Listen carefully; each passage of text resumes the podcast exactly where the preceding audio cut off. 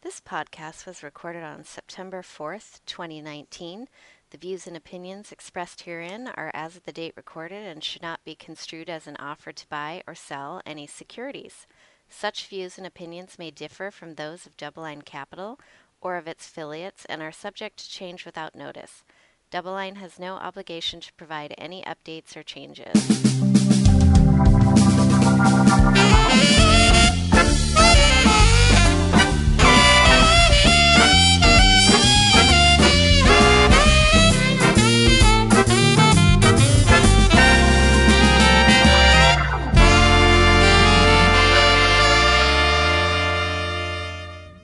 Right, welcome to another episode of the Sherman Show. Jeff Sherman here with my co-host Sam Lau, Hey, hey. and today we've recruited another internal guest from our CLO desk, Joe Mezyk. Hey, thank you very much for having me. So, Joe, what do you know? I know CLOs. Okay, Uh, that's you're keeping the rhyming structure in place. Yep, it rhymes. It fits. Um, no, so tell us a little bit about yourself. Uh, how'd you get in the business? How'd you become a world class CLO trader? Yep. So ever since I was uh, very young, going back to when I was in, in you know grammar school, second grade, I was I always really liked math. I knew from a young age I liked math. I liked critical thinking, and I also liked people. So as as I grew older, I knew I wanted to.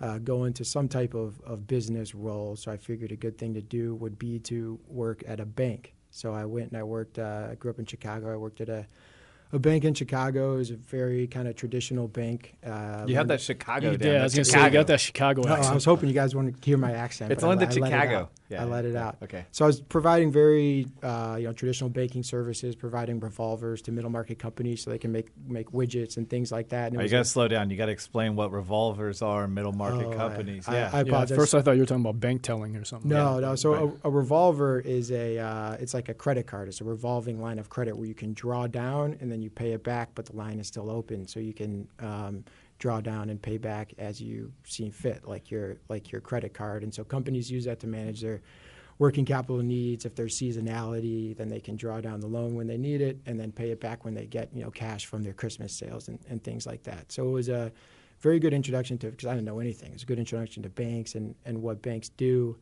But I wanted something more kind of rigorous and challenging and more analytical uh, to go with the way that I that I think. And so the, the bank that I worked at had a asset-backed securities group. Um, so I saw that and, and learned a little bit about it, although I didn't know much. And I, I was able to finagle my way into into that group. And I, I got a job there working in New York in the asset-backed securities group, which there I was a I was a generalist. We covered. Um, I was on the structuring team, so any type of securitization that the bank did, from auto loans to credit cards, container ABS, uh, CLOs, uh, we were involved with the with the structuring. So it was a very good introduction to uh, securitization and how, how it works. You know, we used to build cash flow models in Excel by hand, go through waterfalls, do a lot of really deep fundamental um, understanding. Now, if I want to you know look at a bond, I just pull it up in Intex, and, and in two seconds, I have you know as many scenarios as I want. But back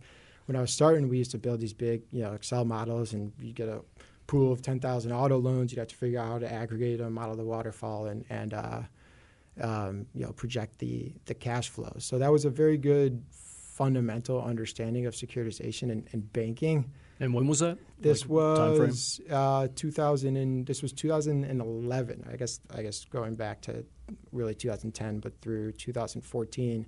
And so that was what I liked about working at a bank. Ooh, sorry about that. That was what I liked about working at a bank. But um, you know, I was young. There were some things that I did not like as much about working for a bank. So I was I was young, and we had just hired a, uh new president um, of the bank that I was working at. And I remember we had a quarterly call, and this new president was going to come in, and the whole company was going to talk. And I was very young, bright-eyed, and bushy-tailed. And I was like, "All right, I'm going to figure out how I can help the bank and what I can do to help us grow and kind of make a name for myself." And it was an hour-long meeting. We had a power, PowerPoint presentation, and we talked about two things for the entire meeting. First was regulation, and the second was cost cutting. Interest rates were very low, so that, that compresses the net interest margin that banks earn from doing their kind of traditional um, banking activities. And there's been a lot of uh, regulation in the in the uh, banking industry uh, in response to the financial crisis. So I remember I got to the end of that one-hour presentation, And I took one note at the end, and it was get another job.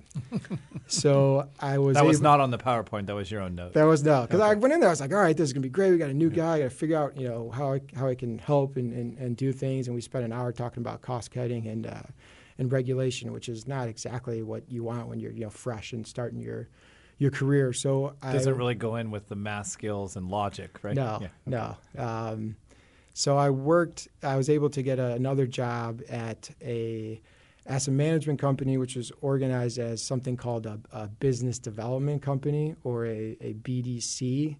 And a BDC is a um, it's structured similar to a REIT, where if they uh, a real estate investment trust, where if they pay out a certain amount of their income in dividends, then they're not they're not taxed on them. So um, you know, if they invest the the money that they raise in certain qualified assets, they don't have to pay taxes on them. So kind of like a mutual fund is as well, Yes. right? Yeah.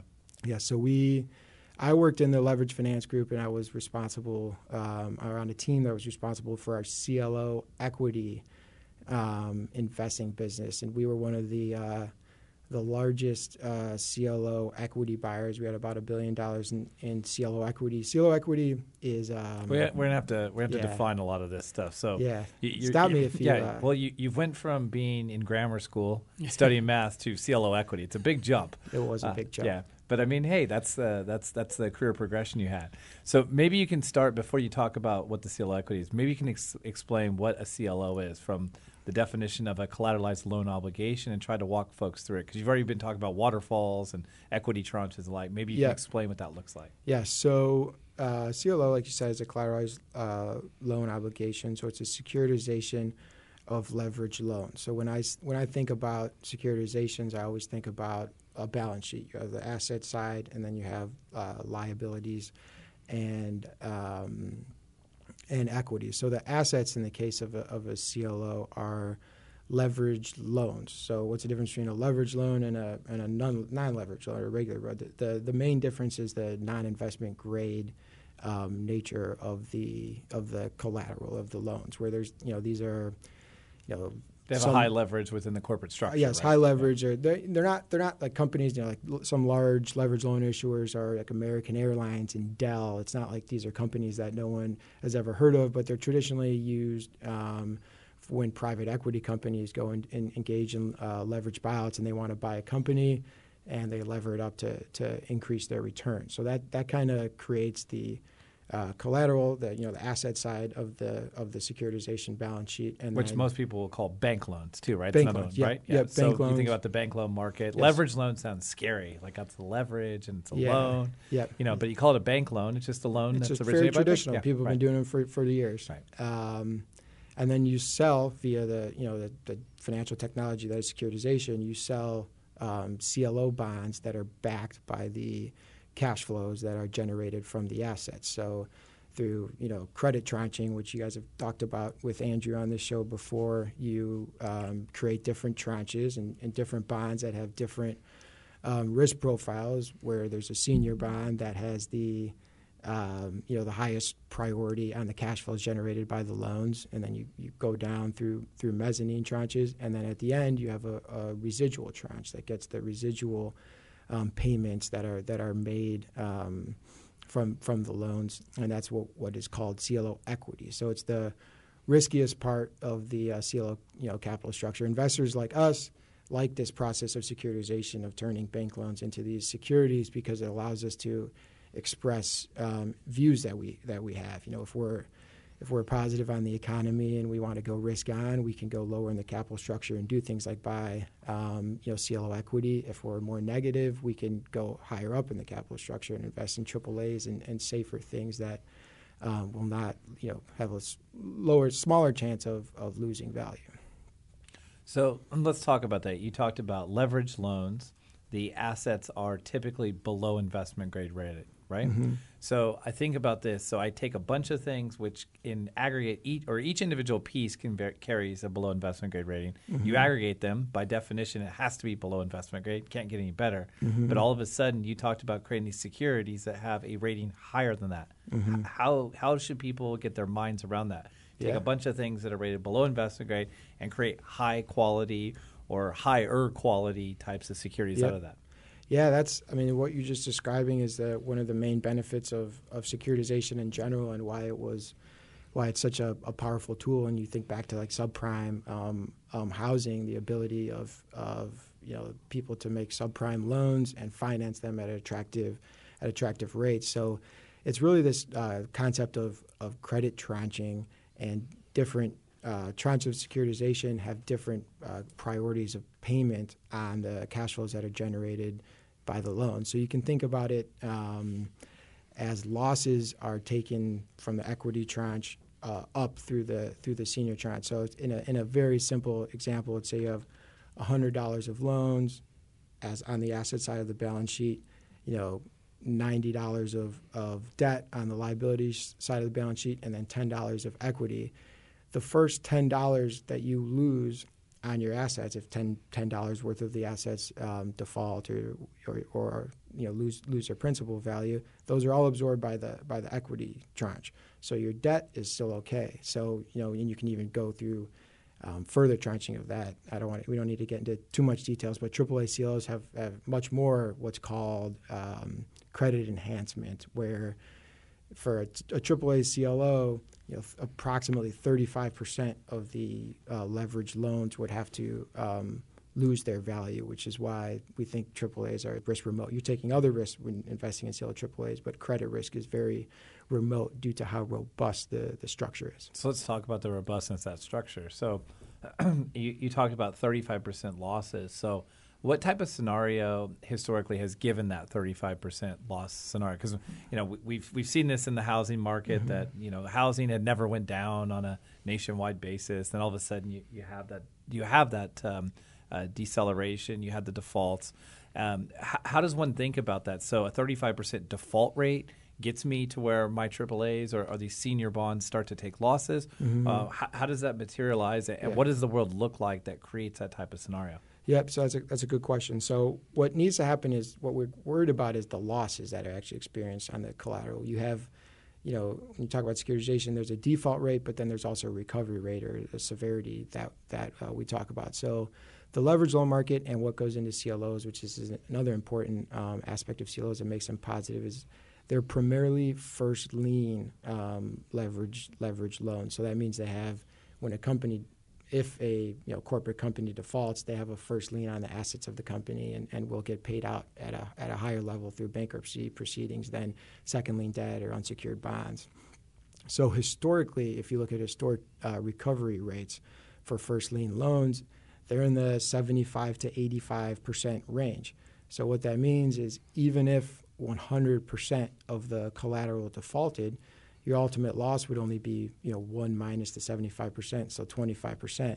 So when we talk about uh, uh, CLO AAAs as having 35% um, credit enhancement, and even if all of your loan collateral defaults, if it recovers at the you know average historical rates, which there's no reason it needs to, but this is just for illustrative purposes, you will still be um, money good on those on those AAAs. So that's uh, just an example of the robustness. You know, during the the, the last crisis, which we can um, talk about, and, and one of the reasons CLOs are so popular now is because they performed very well through the crisis. But the loan market uh, loan market default rates peaked at approximately 11% um, in 2009. Is that that's an annual rate? That's a yeah, the annual yeah. rate. The last uh, trailing 12 month default yeah. rate was was 11%. But what was very interesting about the um, financial crisis with respect, with respect to CLOs was the, the shape of the default curve is a, uh, matters um, very much for the performance of CLOs. So when I say defaults peaked at 11% in 2009, it was a very sharp uh, rise up to 11%. And then by the end of 2010, so one year later, they were back down below 2%. So it was a very steep rise, but it was also a very steep fall and because of the nature of, of CLOs and you know how they're they're I, I, we don't need to get into too many details, but there's no forced selling provisions. There's no uh, mark to market triggers. So CLOs are kind it's of built. Yes, so yes, CLOs are kind of built to be able to withstand that um, quick stress. So that's why you know if you look at CLO 1.0 equity returns, um, they're very good. You know, high teens, kind of low 20 percent uh, returns, which has been a, a, major reason that the market has become more popular. And you talked about the, the growth of my career earlier, and the growth of my career is uh, directly correlated with the growth of the CLO market, which before the crisis, CLO market was about $300 billion, and today it's uh, $650 billion market. So, you know, just post crisis, it's, it's more than doubled. So similar to what you've seen in the investment grade world, right? So mm-hmm. kind of corporate America in general has doubled its debt load across the whole yep. stack, whether it's loans, bonds. Yeah, yeah. Um, loan market was yeah. 600 million before the crisis. Yeah. Now it's over 1.1, well, 1.2 trillion. So loan market's doubled as well. Uh, yeah. So you, you, talked about some of the um, how robust the AAA space can be in in CLOs based on the structural protections. Um, so let's just say that the credit risk is, is low to perhaps non-existent if you look at historical measures. What is the risk then to those holders? Yes, so there's uh, what we like. There's market value risk, like the the prices. There's spread risk, like these assets do have spread duration. So if you buy a AAA CLO with a 140 spread today, you know during the during the crisis especially, um, those prices um, can spreads can gap out to 200 or, or 300 basis points, and, and spreads and prices can fall as those uh, spreads and That was something that was experienced during the crisis. And then another risk you're taking is is uh, extension risk. Um, not to get too much into the weeds, but CLOs, something that makes CLOs kind of unique across the uh, structured product spectrum is that the collateral pool of loans is actively managed, and there's something called a reinvestment period where during the the reinvestment period, the collateral manager can, um, if a loan prepays, they can reinvest the proceeds from the from the prepayment into um, other loans, or or they can just make a relative value decision. They can say, um, I don't like this loan, I like this loan better, or I'm worried about the retail industry, so I want to sell my retail loans. So that uh, reinvestment option creates um, creates risk that after the reinvestment period, um, your bonds will pay off very slowly. Like you know, something that we saw um, post crisis is a lot of those AAA's they extended um, they extended very long because people were able to reinvest even after the reinvestment period, which is a risk that um, you know we we can mitigate and we look at uh, very carefully through certain doc provisions that would put everyone that's listening to this to sleep yeah, um, I know you're known as um, you read as much about as our legal team around yeah. here. You know, going through all those offering. Yeah. So um, let me play a little devil's advocate here too, because you talked about well, let's say that 100% of the loans defaulted in this pool you own, but you get an average recovery rate. So uh, obviously, if we have a 100% default rate, you know things are looking pretty shaky out there. And we've heard a lot of things that were negative about um, the bank loan market. Um, one thing that comes to mind is covenants, right? Yep. The the expression of or the um, the amount of covenant lite securities out there in the bank loan market. And so, how, how do you think about modeling this when thinking about transactions and trying to think about forward looking? Obviously, using history as some form of guide, but understand that there are less protections for the loan holders today. How does that influence your thinking about analyzing CLOs? And do you have a different way of kind of stressing these securities, um, the CLO securities, to uh, tolerate some changes in the behavior due to these covenants. Yes, absolutely. You can't have a conversation about loans and CLOs today without covenant lite. Uh, coming up, it's been a very popular uh, topic in the in the market, and so let's define it too. Yes. What does it mean, and you know what is it? What how does it impact? You? Yeah, so um, uh, loans, uh, lev- leverage loans, bank loans. Um, historically, they have covenants, and there's there's two types of, of covenants. or something called a maintenance covenant and an incurrence co- covenant. And a maintenance covenant is something that the company has to maintain every quarter. So you can have a, a, a leverage covenant, and every quarter, as um, the company reports its financials, they need to um, be in compliance with their with their maintenance covenants. There's also something called an incurrence co- covenant, which is a, a similar co- concept, except they only have to be in compliance with the covenant when they are, are going to do some type of tr- transaction, such as incur debt or um, pay a dividend. Um, so historically, all um, bank loans, or very significant um, portion of the bank loan market, had a maintenance covenant. Every quarter, their leverage or their interest coverage had to be a certain number, and if not, it was it was a you know could could lead to a default, and there was things that uh, lenders could do to protect themselves. Now, over uh, 80% of the market is covenant lite, which means that they don't have any maintenance covenants. They only have incurrence covenants. So then they have to meet these covenants if they go to issue a dividend or take on additional debt.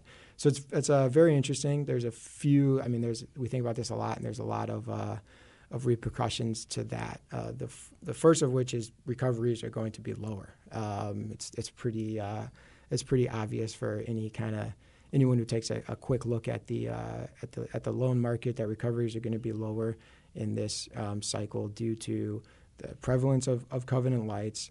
Um, we're seeing a lot of uh, loan-only capital structures, which you know again historically or traditionally you have a first lien loan, then maybe you have a second lien loan, then maybe you have some unsecured bond, and maybe even some further mezzanine debt below that. But now we're seeing just a lot of loan only structures. So you like to see debt below you because in the event of a bankruptcy, that debt will um, will take the losses the losses first. So recovery rates will be lower. When when you think lower, how, how do you think of that? Like, is it five percent lower? Are we going to go to mm-hmm. 70, 80? Are we talking 55, 65 now? Are I we talking like high yield market where on average yes, it's been like 30, 40? Yes. Uh, well, I think it'll be, I don't think it'll be quite as, as much as high yield. I would put it in between high yield, which is 30, 40, and uh, the, uh, the you know average leverage loan which is like 75 85 somewhere in the in the in the 50 to 60 range because you know loan documents have gotten have gotten looser covenants have gotten looser and in, in, a, in a lot of ways if you you know you talk to our credit people here the, the loan documents are very similar to the bond documents that they're seeing. So those uh, recovery rates will uh, will definitely converge. And another interesting aspect that we think about with respect to covenant lite is um, during the crisis and, and you know before all, all loans were, were covenant light, once a company tripped uh, a maintenance covenant, the lenders could come to the table and they could say, all right, you know, we're going to raise the spread. This, this company's riskier now, so we're going to raise the, the spread that you have to pay. We're going to we're going to um, you know make our collateral uh, better, raise the spread, and do things to um, help our recovery prospects. Now, without um, any maintenance covenants, um, you're not going to be able to see lenders come to the table and force the company to do something like like raise their spread. And the ultimate result of that is going to be more price volatility in loans during this um, cycle because spreads won't be resetting to kind of help cushion um, the price fall. You know, there's loans done today with LIBOR plus 200 plus 250 um, spread, and if the you know if we go through a credit cycle and the, and the loan market sells out, those prices could go um, very very low, um, especially since their their coupon can't reset like like they used to be able to with covenants. Yeah.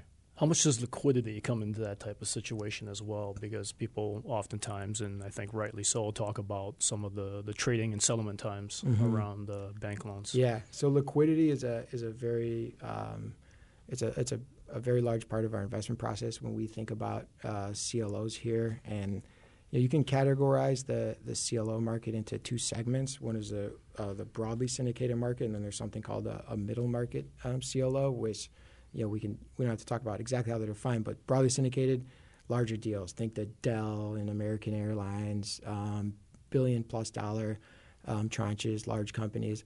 Middle market um, loans could be only two or three uh, lenders in the deal, more kind of club deals. Um, you know, they don't have necessarily public financials, so you have to do a lot of more. It's just a very different um, underwriting process than looking at um, a, a, broadly syndicated loan. And liquidity is very important um, for CLOs because of what I talked about previously with the with the reinvestment option. So one of the things that we um, like to see in CLO, CLO managers. An interesting thing of investing in CLOs, which you don't have to do quite as much in other uh, structured products, depending on the product, is you're really underwriting a collateral manager because they have discretion to be able to make trades and do things as as they seem fit. It's not like a, a mortgage pool, which is a static pool, and you still need to you know focus on the originator, but you know the loans that are going to be in there day one, and those don't change. Uh, with CLOs, you need to look at what the day one portfolio is going to look like, but also see, you know, is this a manager that I think is going to um, manage risk properly? Like, do they have the right controls in place? Do they think about things in a way that, um, you know, makes sense with the way that, that we see the world? So, um, being able to take advantage of that liquidity option for managers is huge. Like I think that the oil and gas um, downfall, commodities downfall that we saw in late 2015, early 2016 was a very good example where some managers were able to get ahead of that and trade out of their oil and gas loans. Other managers um, were not, and there was a large dispersion in, in performance because of that. So let's go back to the collateral quick, and then I want to talk about the due diligence that you do on managers. But you, you mentioned oil and gas. You talk about 15. Uh, we had a default cycle there, right? Or at least there was a, a sector default, right? Mm-hmm. What did recoveries look like in loans for that sector of the market? So when yeah. you go in mass, when one sector you know catches a you know a, a bad a bad roll of the dice there, right? I mean, oil prices were over 100. They ended, I think, the bottomed what around 26. 26. Yeah. yeah. So I mean, that was a quick drop, pretty pretty precipitous. Mm-hmm. What did recoveries look like in the oil and gas sector? I'm, I'm sure it's different for different yeah. parts, uh, different business lines. Yep. So it's very it's very uh, uh, it's it's bifurcated. Like the recoveries were very bad in the in the coal industry. Uh, coal is an industry that hasn't really um, rallied back since the since the downfall. But in the more traditional, um, you know, oil and gas, particularly some kind of midstream companies those recovery rates were in line with the with the historical averages of, of 75 to 85 percent. So it was very bifurcated and and you know when when you think about recovery rates for, for CLOs and, and loans in general, there's two types of, of kind of reasons that a company defaults if we were going to put it broadly. One of which is cyclical. Um, you know, like prices of oil, prices of commodities, they're cyclical, they rise and they fall. And another one is structural. Um, so you can put the broadly, you can put that uh, the commodities uh, downturn of 2015, 2016 as cyclical. Oil prices got very low, and then and then they uh, recovered. But you know, another uh, hot topic industry in the CLO market, in addition to oil and gas, is is retail. And that is an industry where there are companies that are in structural decline, where there's just no reason that uh, a sporting goods store needs to exist anymore because it can't compete with Amazon. So we have seen defaults in, in that space. And you know the Sports Authority. I don't know if you know. I don't, I don't know if you guys. Yeah, I remember yeah. it as a kid. Yeah. Yeah. yeah so they went into liquidation. Toys R Us is another good example too. So like, I remember it as a kid. yeah, these it's companies are in structural decline where there's no um, cyclical upswing that they're going to be expecting, and those companies liquidated, and the recoveries were um, more in line with with uh, with you know, unsecured bond recoveries than what we think of as the traditional 75% loan recoveries. So, how, how do you have faith in a manager to navigate through this, right? Because you're talking about some things being cyclical, some things being structural. Mm-hmm. How do you gather confidence through the, again, mm-hmm. the due diligence process and how you think about analyzing managers mm-hmm. um, when trying to pick deals? Because, again, you're not buying DoubleLine CLOs here, you're actually buying third party managed CLO mm-hmm. transactions. Yep. So, um, we do a significant amount of diligence when we invest in in managers, and there's there's I kind of group it into into two parts. There's the quantitative analysis. So one of the great things about CLOs and and uh, many other structured products is there's so much data out there, and it's all very transparent. Every CLO, every month, it uh, you know the trustee publishes a report that lists every loan, what its characteristics are, and what the, what the trading has been.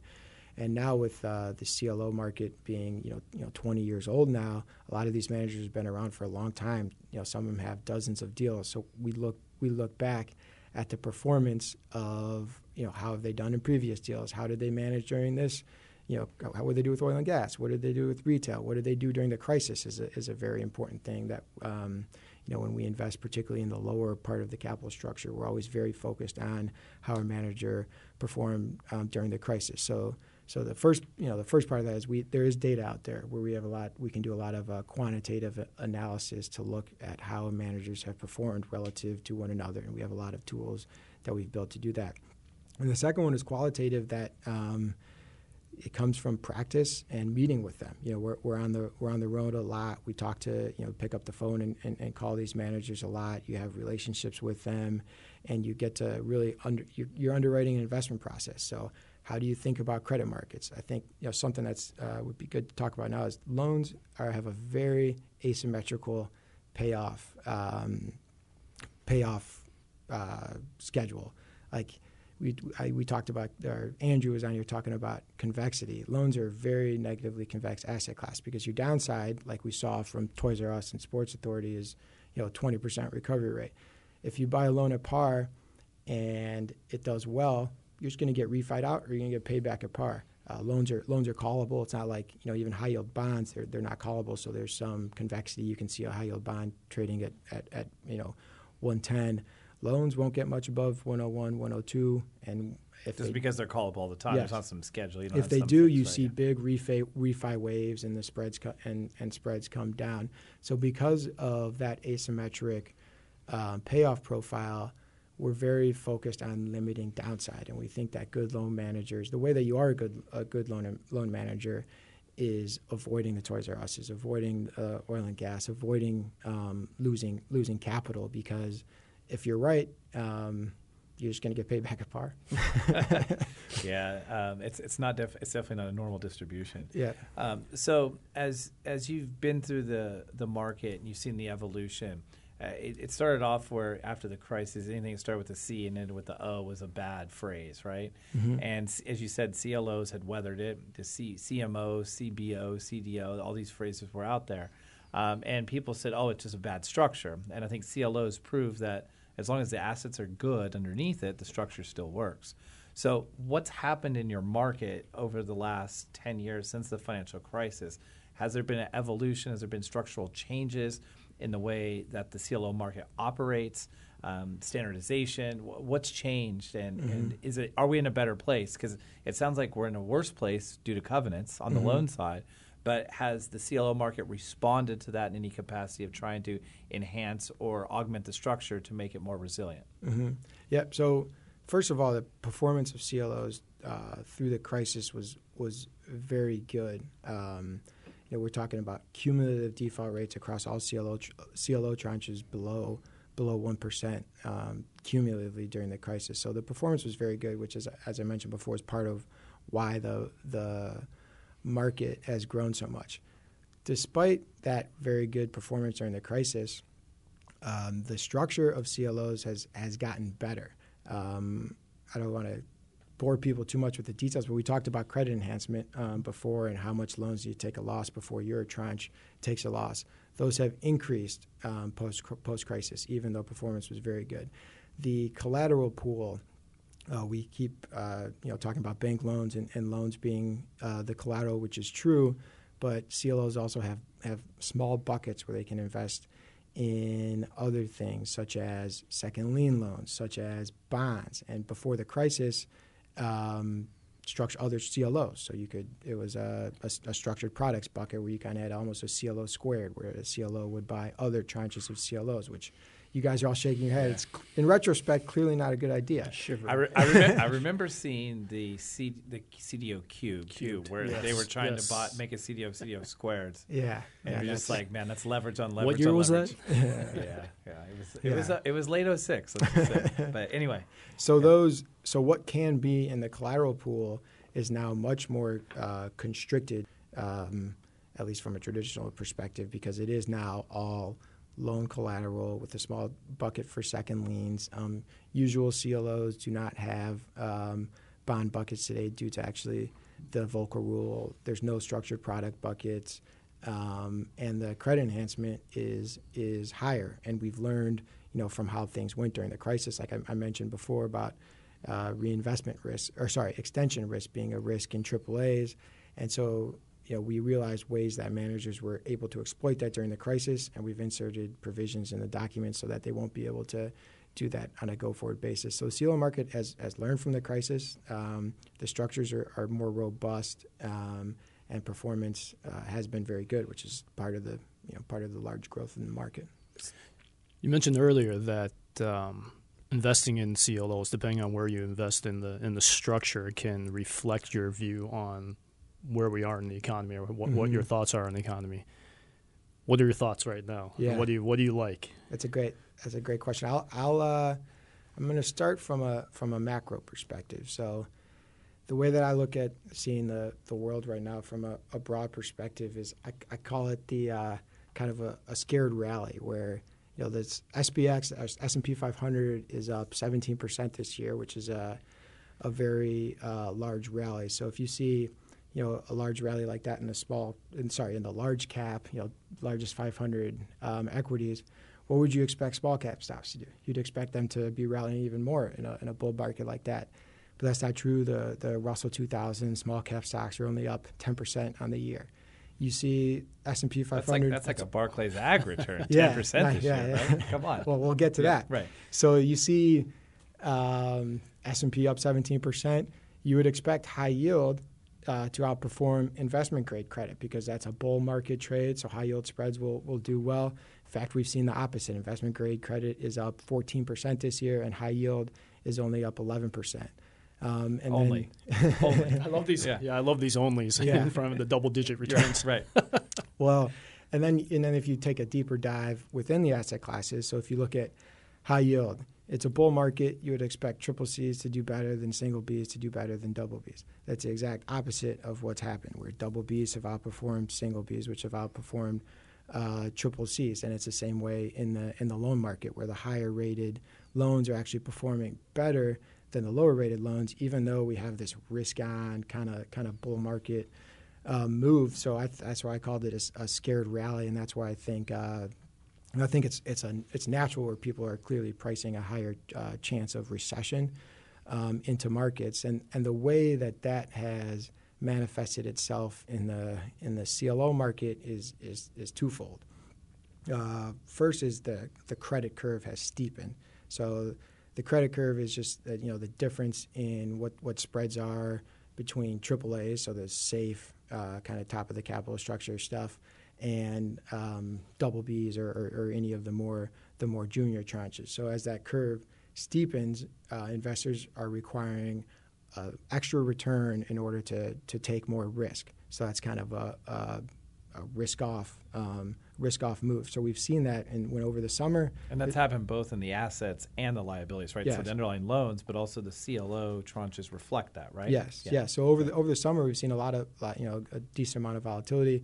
AAA prices have not moved. AAA uh, CLO spreads are where they were to start the start the summer, but you cannot say that for mezz, where we have or mezzanine. I mean, you know, like single A, triple B, and, and, and double Bs, without getting into too many details. But those spreads have widened, which steepens out the the credit curve. And then the the second um, manifestation of that kind of risk off rally or scared rally that we've that I, I made up is um, there's more dispersion based on credit quality with within the individual um, credit tiers. So, you know, CLOs we discussed uh, manager selection as being an important part of the process. You know, the larger liquid managers that have been around for 20 years trade better than the smaller, newer CLO managers that only have two two to three deals. So that kind of dispersion between you know the what how we refer in the market as tier one versus tier two or three managers has increased, and the same thing for credit quality and a lot of the, the credit metrics that we look at even within the tranches. So the CLO market, I think again, it's a natural. Um, it's a natural response to pricing in of increased recession risk in the world. You go up in credit quality, or you go up in uh, like you know from double B to triple A, or you go up in, in manager and, and, and better uh, quality of underlying bonds. So you called it scared rally. Lau has a phrase he used called "scared money don't make money." Yeah, So- Scared money. Oh, scared, Scared money. money, Sorry, I, I get. I don't think confused. Lau made that phrase up. Well, he, he, he claims he did. Actually, he, he claims he did. He, he he takes credit I for a lot of things. it. I embrace it. Yeah. Um, so you still didn't answer the question though. What do you like? So are you are you in the scared money trade, uh, where you're going up in quality, Yes. up in higher quality manager? Yes. And you know how long do you stay there? What do you look for as signs to want to go out and buy the dip, or wh- wh- when do you want to like signal increasing that credit risk um, in the portfolios? Yes. Uh, so we uh, are currently in the in the mode of going up in, in credit quality through you know we use we cast a very very small net and that of managers that we will buy and of deals that we will buy and we we've gotten just pickier and pickier as time progressed. I think. Um, you know the cycle is getting long in the tooth. Um, you know chances of a recession are increasing. Um, so it's it's it's not. I mean, we're not you know taking our, our chips totally off the table. We're not um, you know selling everything and only only, only buying AAA's. But at the margin, we are um, moving up in credit quality. I think it's definitely not time to uh, buy very aggressively because, like I said before, spreads haven't really moved that much at the top of the capital structure. I think the time to buy is when you start seeing panicked selling and you know blood in the streets and and, and, and things like when that. When the AAA's widen out Yes. significantly, that's when you want to be a buyer down. Yes, and we're we're clearly not at that point yet, but that that doesn't mean um, that you know that that there's still room left to run in the in the credit cycle, and the and the carry of CLO mezz can be very attractive, particularly in the you know like the very low um, interest rate environment we're in now. If you think if you look at just a spot basis with a 30-year Treasury below two percent, about 195, and three-month LIBOR is is uh, 210. Um, obviously, forward LIBOR is downward sloping, and people don't expect that to, to stay the supposed same. to go to one in a year. Yeah. right? But, yeah. Yeah. So, um, so the, the the carry of CLOs can be, uh, you know, very attractive for the for the next few, however long you think it's going to be until the the next recession or downturn comes. So there still is kind of money to be made because, as Lau said, scared money don't make no money. Yeah. So getting scared at Don't the wrong no time. money. Don't make no money. That, that's his version. That's your there you go. I like it. See, Yeah. we're getting we're getting that Chicago out. We're getting for our Yeah. Chicago base out there. So Yeah. hopefully there's some positive feedback on your on your uh, your Yeah. sayings around here. So I, I've heard one other thing about the CLO market too is that. It's the only reason the bank loan market exists now, Mm-hmm. where there used to be a bigger buyer of bank loans, like through insurance companies and the like. And you know, as you mentioned, this L plus, you know, with LIBOR being two, 140 on top of it. Okay, it's a three and a half coupon today, but that doesn't get the job done for insurance companies. And so it's a CLO machine that has taken up the slack of buying the bank loans. Mm-hmm. Uh, what is what do you say as someone who traffics in CLOs day in day out? Yes, that's that's very true. We've seen a we've seen a long a long almost a record streak. I think we're at 40 weeks now of outflows from uh, leveraged loan mutual funds, which are another buyer of loans.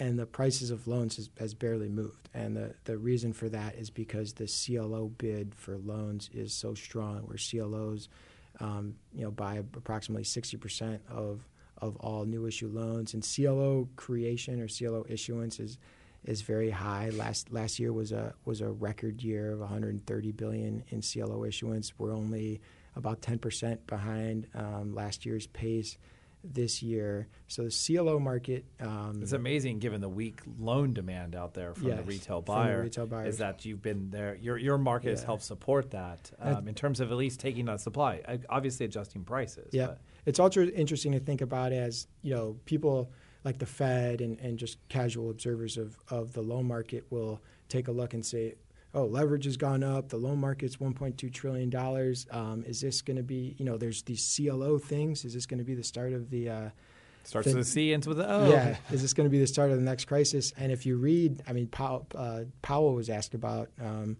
loans, and I think it was the July presser, and and he's been asked multiple times. And one of the reasons he gives that the the Fed is not cons- concerned about the loan market as a systemic risk is because CLOs are actually um, what's what's buying the loans, and that CLOs. Uh, we talked about how robust their structures are, and a very other important aspect of CLOs is that there's no um, they're term finance vehicles, so there's no um, mark-to-market triggers where they can be forced sellers or have to liquidate at the wrong time. So they're a very kind of steady and stable source of, of loan demand, which actually provides stability to the loan market instead of being a systemic risk like people want to make us out to be. Yeah. So that sounds very altruistic. And so um, I know when we were talking beforehand, when uh, before you came on the show, you, you were telling us an anecdote, and I like the story too about how uh, you were conversing with someone Oh. and you were probably one of the most hated, you know, uh, professions in the world. And I always say we're always going to be second to lawyers, at least, right? The Yeah, lawyers well, seem to always get it. We won't be first. as bad as the lawyers. Yeah, we got that uh, going for us. At least, at least so far. Yeah. Um, but uh, t- tell me how you respond to that question Yeah. when people ask you, "Why would you choose a profession like this? It's unethical," or, or whatever people want to say, and you're a money grubber and the likes. Um, you had a good little anecdote there, so Yeah. I'd like to. I'd like you to explain it to our. Yeah, so you know, I, I, I like to meet people, talk to people from all over the place in different different uh, walks of life, and and people ask me what I do, and I say I work in finance. The most common response is an eye roll, or oh, he's one of he's one of those guys. I usually tell people I'm a, I work in computers, and the reason for that is is that people are just so flummoxed by that idea that you actually say just computers.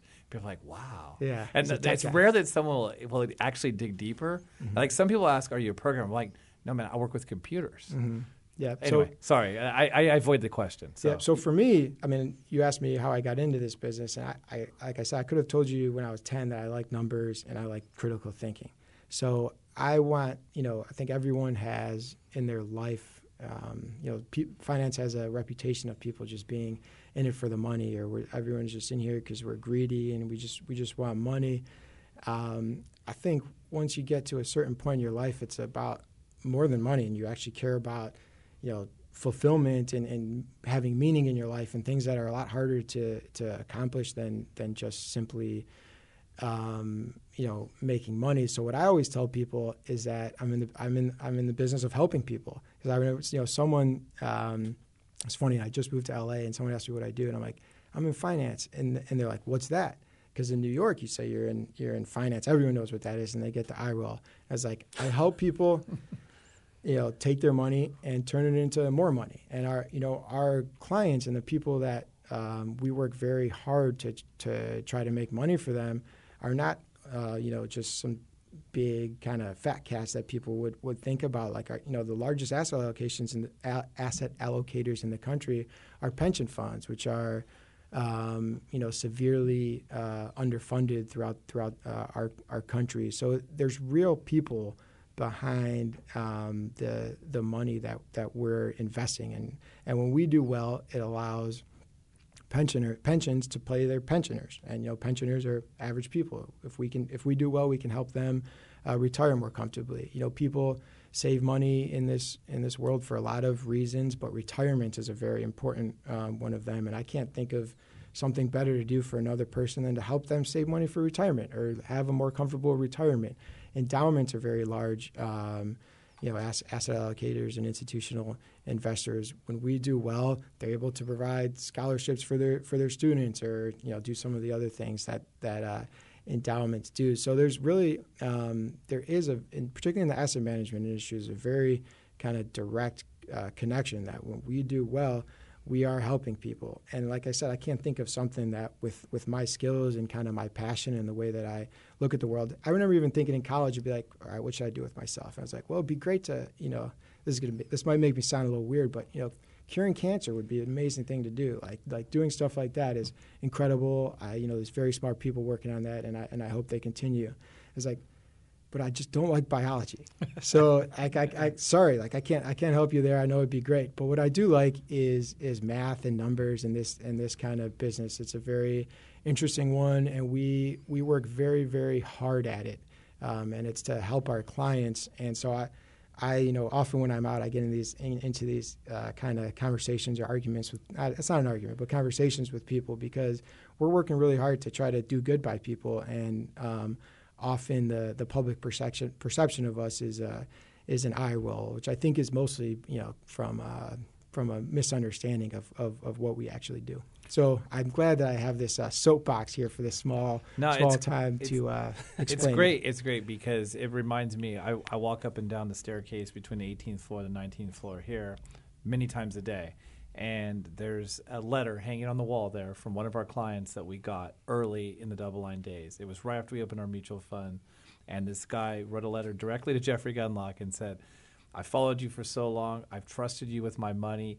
This is the forty thousand dollars we have." And we know you're going to take good care of it. And we hung it on the wall there to remind ourselves that it isn't the fat cats. It is everybody that's investing. A lot of people have 401ks. A lot of people are have advisors out there that are trying to do good. And so I, I, that's why I wanted to bring that story because when you, when you brought it up to me, it really hit home with me too. And so um, that's why we love having you as a DoubleLine employee, Joe. Yeah, happy um, to be you know, here. And uh, obviously, you're doing great work in the CLO side. So, with that, we need to cut this off. We will have you as a returning guest because there's a lot more to go on here. Great. Uh, definitely want to educate more people on structured products because I think we, we've um, we've kind of touched the tip of the iceberg with a lot of different people. But before we wrap this up, Sam's itching in his chair. I see him squirming over there. He's ready for his favorite part of the show. So hit us with it, Sam. Yeah, and that favorite part of the show is Sherman Says.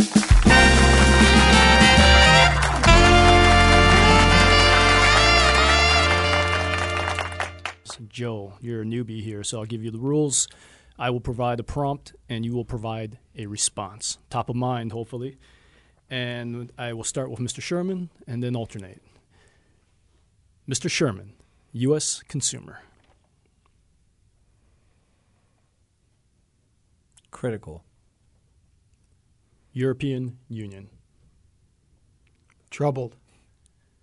100 year U.S. Treasury bond. Bond. Issue in size. Millennials. Important. Are you one? Yes. Okay.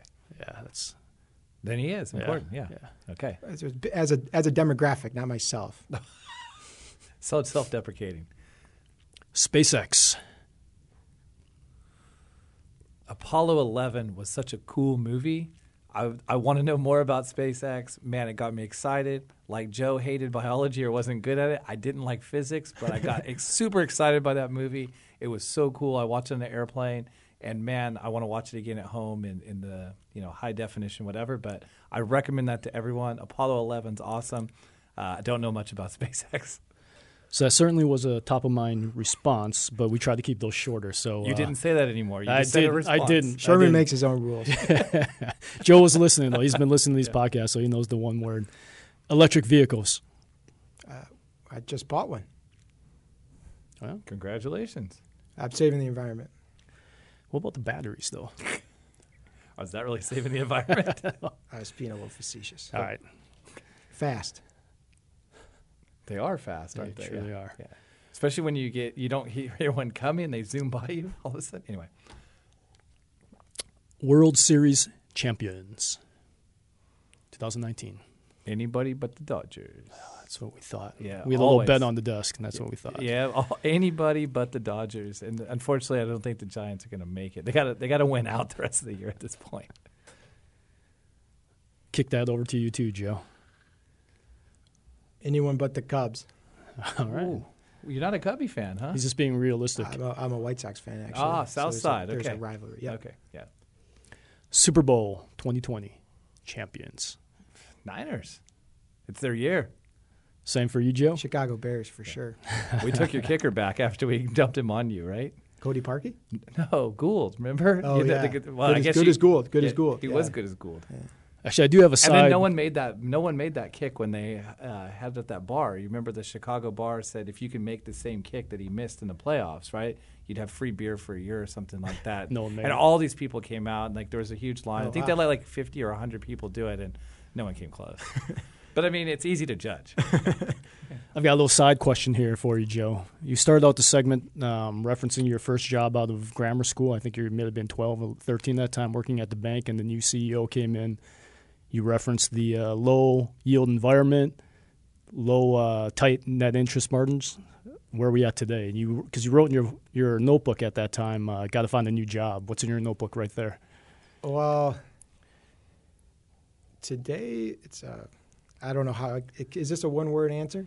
I, don't. I don't know. I don't know how I can Similar answer type this, this situation. in uh, in one word. I think when you look at, uh, I'll just talk about maybe I'll, I'll talk about my favorite bond in the in the world right now, and that's the uh, the 50-year bond that was issued by the Swiss government in, in 2014 with a two percent coupon. So you think, oh, I'll get I'll get my you know two percent for 50 years. It seems like a pretty risky propaganda. I would not have wanted to buy that at the time, and that loan is now trading at 220 dollars on the on the 220 dollars a par. So you more than more than doubled um, your money. So I think when you start seeing you know things like that Swiss bond trading at, at, at 200 and then Austria issuing a 100 year bond that also doubles in price. I don't want to say bubble, but um, interest rates and, and, and bond yields now are are too low in my in my estimation. Another thing that I was just thinking about and looking at is the dividend yield on the S&P 500 now is 1.95 percent. So the dividend yield on stocks is the same as the yield that you get from buying the 30 year treasury. So historically, you buy stocks for capital appreciation and bonds for their income purposes, and that um, relationship is breaking down where stocks have a higher dividend yield than um, the 30 year U.S. Treasury, and you see the, some of these government bonds trading at 200. So it's a it's a interesting times. I like how you're now asking questions during Sherman sentence. Okay, well, That was so what's these- longer than one word. I Yeah. apologize. Yeah, scared money don't make no money, and Lau don't follow no rules. So with that, we'll end the show. Joe, thanks again. Um, uh, I'm sure our listeners found this fascinating. I Uh, hope we're so. going to have to have you back. um, someone who took the complicated world of CLOs and distilled it down so well. So we really appreciate it. Thanks again. Everybody, uh, you can catch us now on Stitcher. We got a new uh, publication out there. Uh, we have Spotify, we got SoundCloud, Google Play, obviously the DoubleLine website, this thing called iTunes. Uh, we'll take feedback, Sherman Show at doubleline.com. And you can follow us on the web or on the Twitter at, at Sherman Show Pod. Is that what you call it Lau, the Twitter? That's right. Yep. So on the Twitter, it is Sherman at Sherman Show Pod. So again, we'll uh, be back soon with kicking off our CIO series very shortly. Thank you very much. The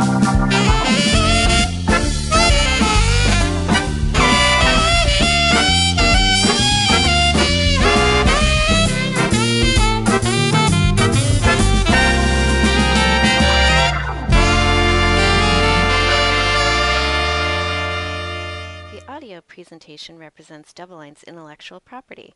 No portion of this presentation may be published, reproduced, transmitted, or rebroadcast in any media in any form without the express written permission of DoubleLine. Double Line has no obligation to provide any updates or changes. To receive permissions from DoubleLine, please email media at doubleline.com. Neither DoubleLine nor any of its affiliates makes any representation or warranty as to the accuracy or completeness of the statements or the information contained in this podcast, and any liability therefore, including in respect to direct, indirect, or consequential loss or damage, is expressly disclaimed. DoubleLine is not providing any financial, economic, legal, accounting, or tax advice in this podcast. The receipt of this podcast by any listener is not to be taken as constituting the giving of investment advice by any DoubleLine entity or individual to that listener, nor to constitute such person as client of any DoubleLine entity. The portfolio risk management process includes an effort to monitor and manage risk, but does not imply low risk.